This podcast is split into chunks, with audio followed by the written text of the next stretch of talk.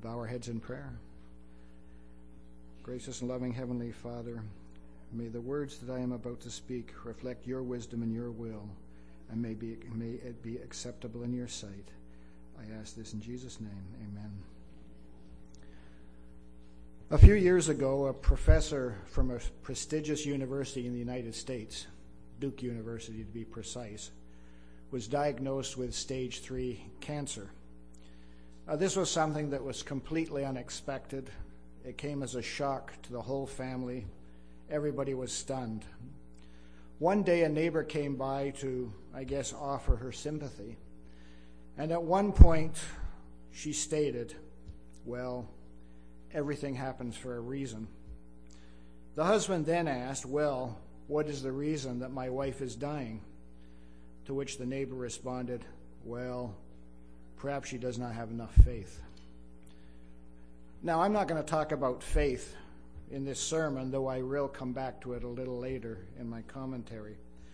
Rather, I want to talk about something completely different. This quarter's Sabbath school lesson was about stewardship. And in one of the first lessons, we looked briefly at something called the prosperity gospel.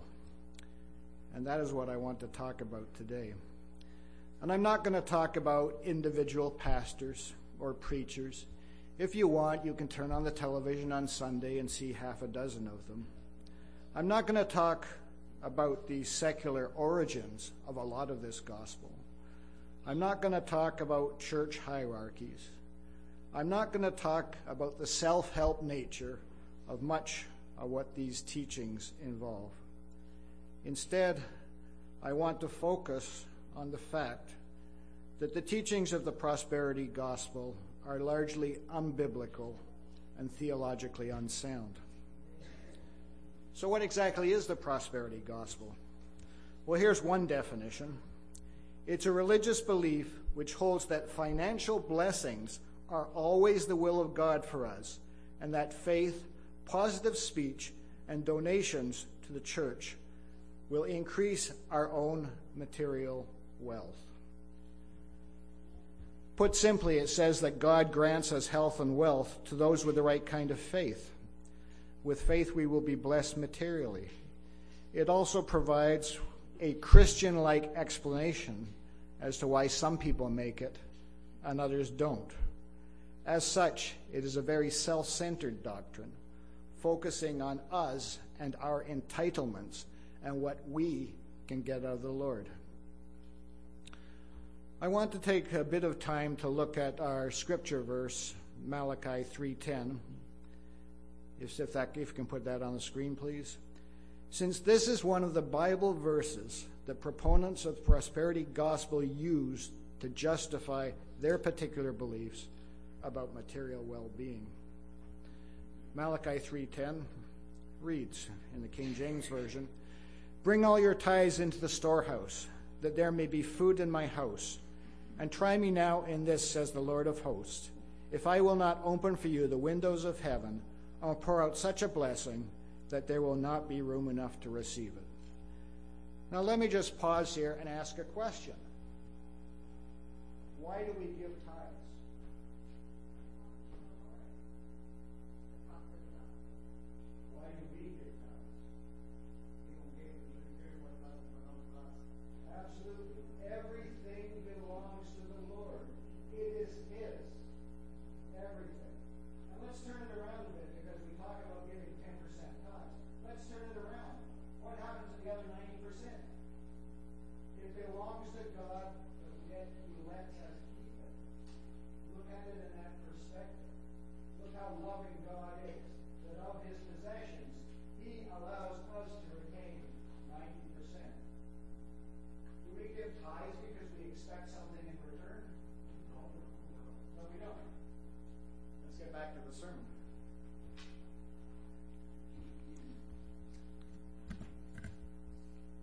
As Edir Macedo, one of the founders of the Universal Church of the Kingdom of God, states, it is clear that those who are faithful with their tithes have the privilege to demand from God the fulfillment of his promise in their lives and compulsorily The Lord has to fulfill it. Demand of God? God has to do something compulsorily? I don't think so. But let's step back for a moment. One of the things that we must do when studying any Bible verse is to try to understand the particular context of that verse. How does a particular verse relate to the verses that precede or follow it? What is the message of a particular chapter or of a particular book? How does the verse relate to other verses in the Bible? And what, again, is the historical context? As Clifford Goldstein says about Bible study, context, context, context, context. I quote. So what is the context in which Malachi 3:10 should be seen? Has anybody read Malachi lately? Uh, you should. First, the book of Malachi is a prophetic lament for the fact that once again Israel has departed from God. The people's hearts have grown cold. They question why they should even follow good, God.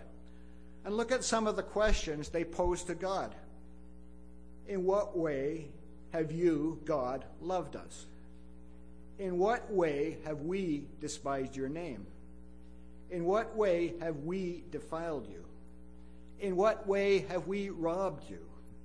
What have we spoken against you?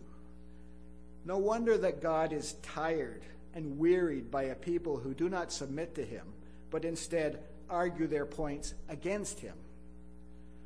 More, more specifically, the people have become lax in giving their tithes and offerings, as well as in providing the necessary sacrifices. In addition, the priests have left what they should be doing and are defiling the name of God.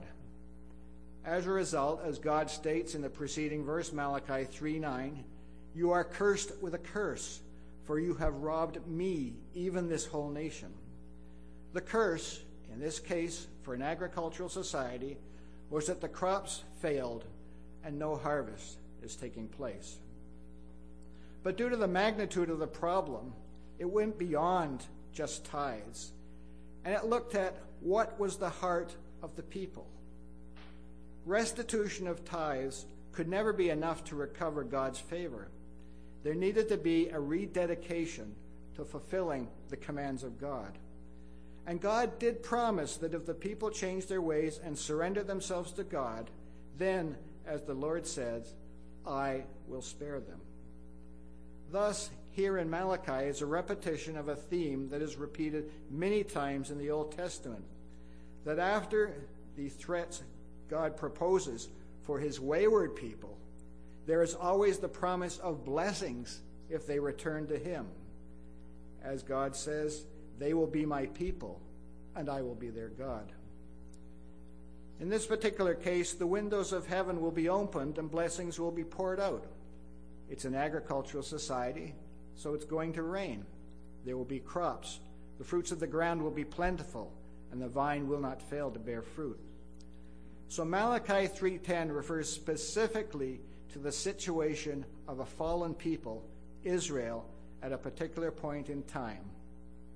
In an agricultural society cursed by drought, the benefit of returning to God is an abundant harvest, so abundant in this case that there will not be space to store it in the temple. So does Malachi 3:10 have a more general application particularly that the prosperity gospel attributes to it. Certainly enough, some churches preach it. But it does not say in any way, shape, or form that if you give your tithes, you will get a material reward. So that's a bit of a, a detour, I guess. But a more serious problem is that the emphasis of the prosperity gospel on material well being and wealth is contrary to what the Bible teaches us. Christ's own teachings eschew material rewards. As Christ says in Luke 12:15, "Take heed and beware of covetousness, for a man's life consisteth not in the abundance of the things he possesseth." And again, as he says in Matthew 6:24, "No one can serve two masters, for either he will hate the one and love the other, or else he will hold the one and despise the other." Ye cannot serve God and mammon. And again, looking at Mark 10, verses 24 and 25. Children, how hard is it for them that trust in riches to enter into the kingdom of God? It is easier for a camel to go through the eye of a needle than for a rich man to enter into the kingdom of God. And once again, from Matthew 6, verses 19 to 21. Do not lay up for yourself treasures on earth, where moth and rust destroy, and where thieves break in and steal. But lay up for yourselves treasures in heaven, where neither moth nor rust destroys, and where thieves do not steal. For where there is treasure, there will your heart be also. There's a clear meaning to all of these teachings of Christ. Material wealth in the world is nothing, it means nothing. We cannot be obsessed with it, we cannot focus on it, because the true treasure that we have is not here, but in heaven. And the truest treasure that we have is Christ Jesus. One part of the prosperity gospel that troubles me advances the erroneous view that in some way man shares a form of deity with God. It is sometimes said in their literature that man is a lowercase God who has the power to create and control his own destiny. When I read about this, I, I had some concern as where did this particular argument or gospel originate? And I believe we need no, look no further than Genesis 3 5, where Satan says, For God doth know that in the day you eat thereof, then your eyes shall be opened, and ye shall be as gods, knowing good from evil.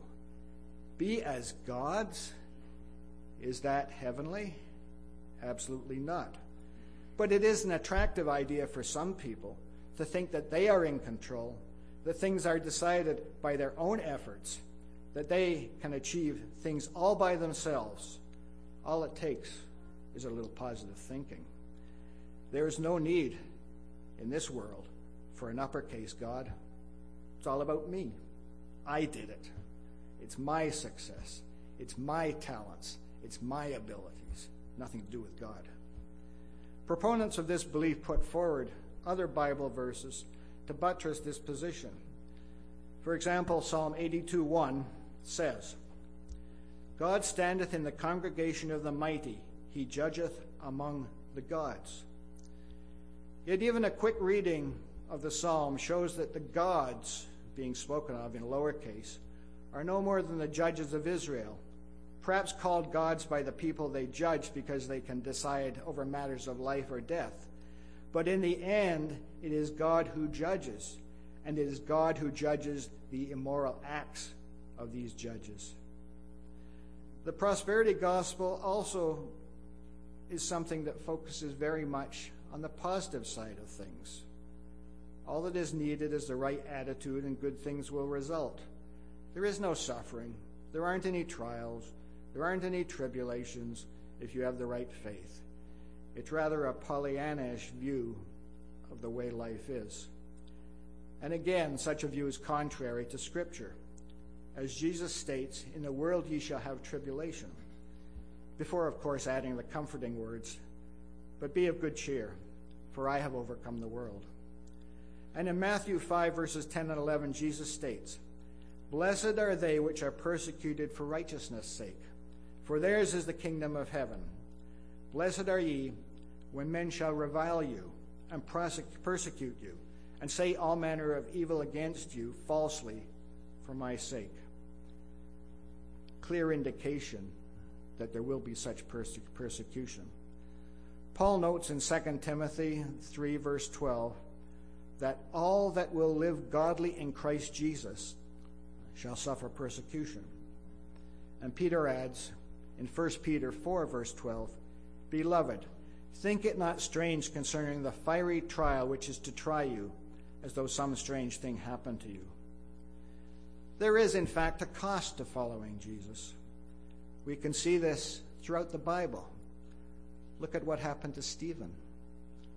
Look at what happened to Paul, who was beaten, stoned, shipwrecked, bitten by a snake, and had all manner of things befall him.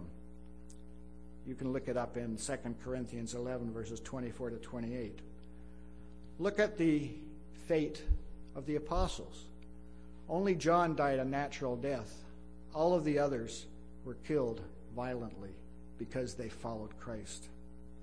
And look at the martyrdom of so many since that time who have died for standing up for Christ. Indeed, if we follow Christ, we are more likely to suffer as the enemy takes aim at us. I mentioned faith at the start of this sermon. And one of the key beliefs of the prosperity gospel is that if you have not made it, or if you become ill, is because you do not have enough faith. This is an attitude, of course, that extends beyond the prosperity gospel. We see it all the time, even in the past. We just have to look at the back of the book of Job. When his friends came to console him, they consoled him with words along the line of, Hey, you must have done something really bad for God to do this to you. But we know that that is not the case. Bad things happen to good people, as we've seen in the case of Stephen and Paul. And good things happen to bad people. Look at the listing of the kings of, uh, of Israel. You know, they did not do good in the sight of God, yet they reigned for 50 years, for example. I mentioned Paul. We have only looked to look at Paul, who I would suggest had more faith than those who preach the prosperity gospel, and probably more faith than anybody who speaks any kind of gospel went through. That should be the clear indication. We can never know a person's faith. That is between the individual and God. But often people search for proxy measures, such as their state of health or wealth in this case. But it all becomes rather a circular argument. If you don't have money, it's because you have no faith. And if you have no faith, you're not going to get any money. But we are not entitled to judge the face of others. Only God can do so.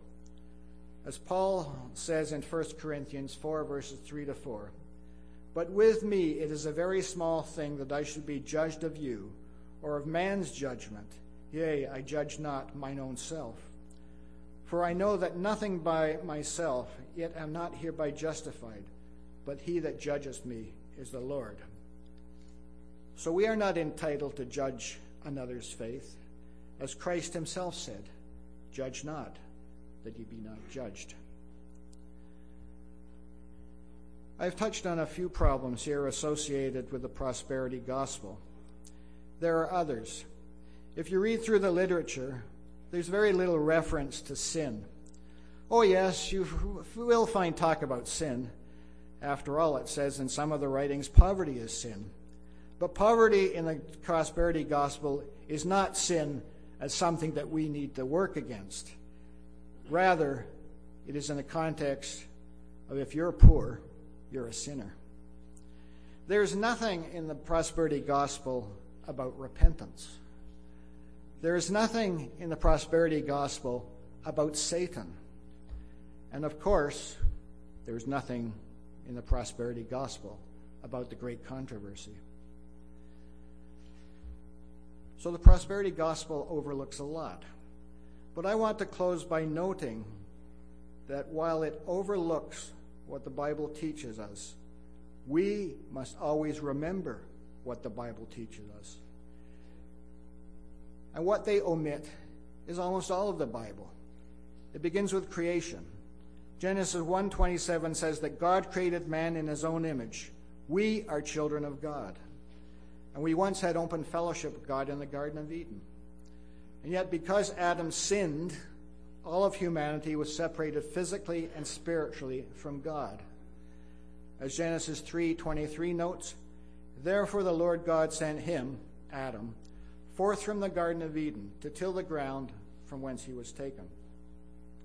And Paul notes in Romans 5:12, Wherefore by one man sin entered into the world, and death by sin, and so death passed upon all men, for that all have sinned. And since humanity was separated from God because of sin, the penalty to atone for sin is the shedding of blood, as Leviticus 1:4 states. The wonder of the wonder of the gospel is Jesus Christ, who in the beginning was the word, and the word was with God, and the word was God. John 1 1. And the word was made flesh and dwelt upon us. John 1:14 Christ lived a perfect life according to God's law. For such a high priest became us, who is wholly harmless, undefiled, separated from sinners, and made higher than the heavens. Hebrews 7:26, and shed his blood while dying in the place of sinners. And the prosperity gospel, if you pay attention to it, has very little reference to what Christ has done for us. For the Son of Man came not to be ministered unto, but to minister and to give his life a reason for many. Mark 10:45. And who in his own self bore our sins in his own body on the tree, that we, being dead to sin, should live unto righteousness, by whose stripes we were healed. 1 Peter 2:24. Jesus was buried in a tomb for 3 days and rose on the third day. Now he calls on all of us to repent of our sins and to trust in him so as to be reconciled with God and to receive eternal life. We all know John 3:16. For God so loved the world that he gave his only begotten son that whosoever believes in him should not perish but have eternal life. The biblical gospel does not promise that we will be wealthy and prosperous. The biblical gospel does not promise that we will all enjoy great health throughout the course of our lives. It does not cast us as masters of our own fate. It does not show God as beholden to us. Rather, we as Christians are truly blessed in that we receive the Holy Spirit, and we are truly blessed in that we will receive a new life in the heavenly kingdom.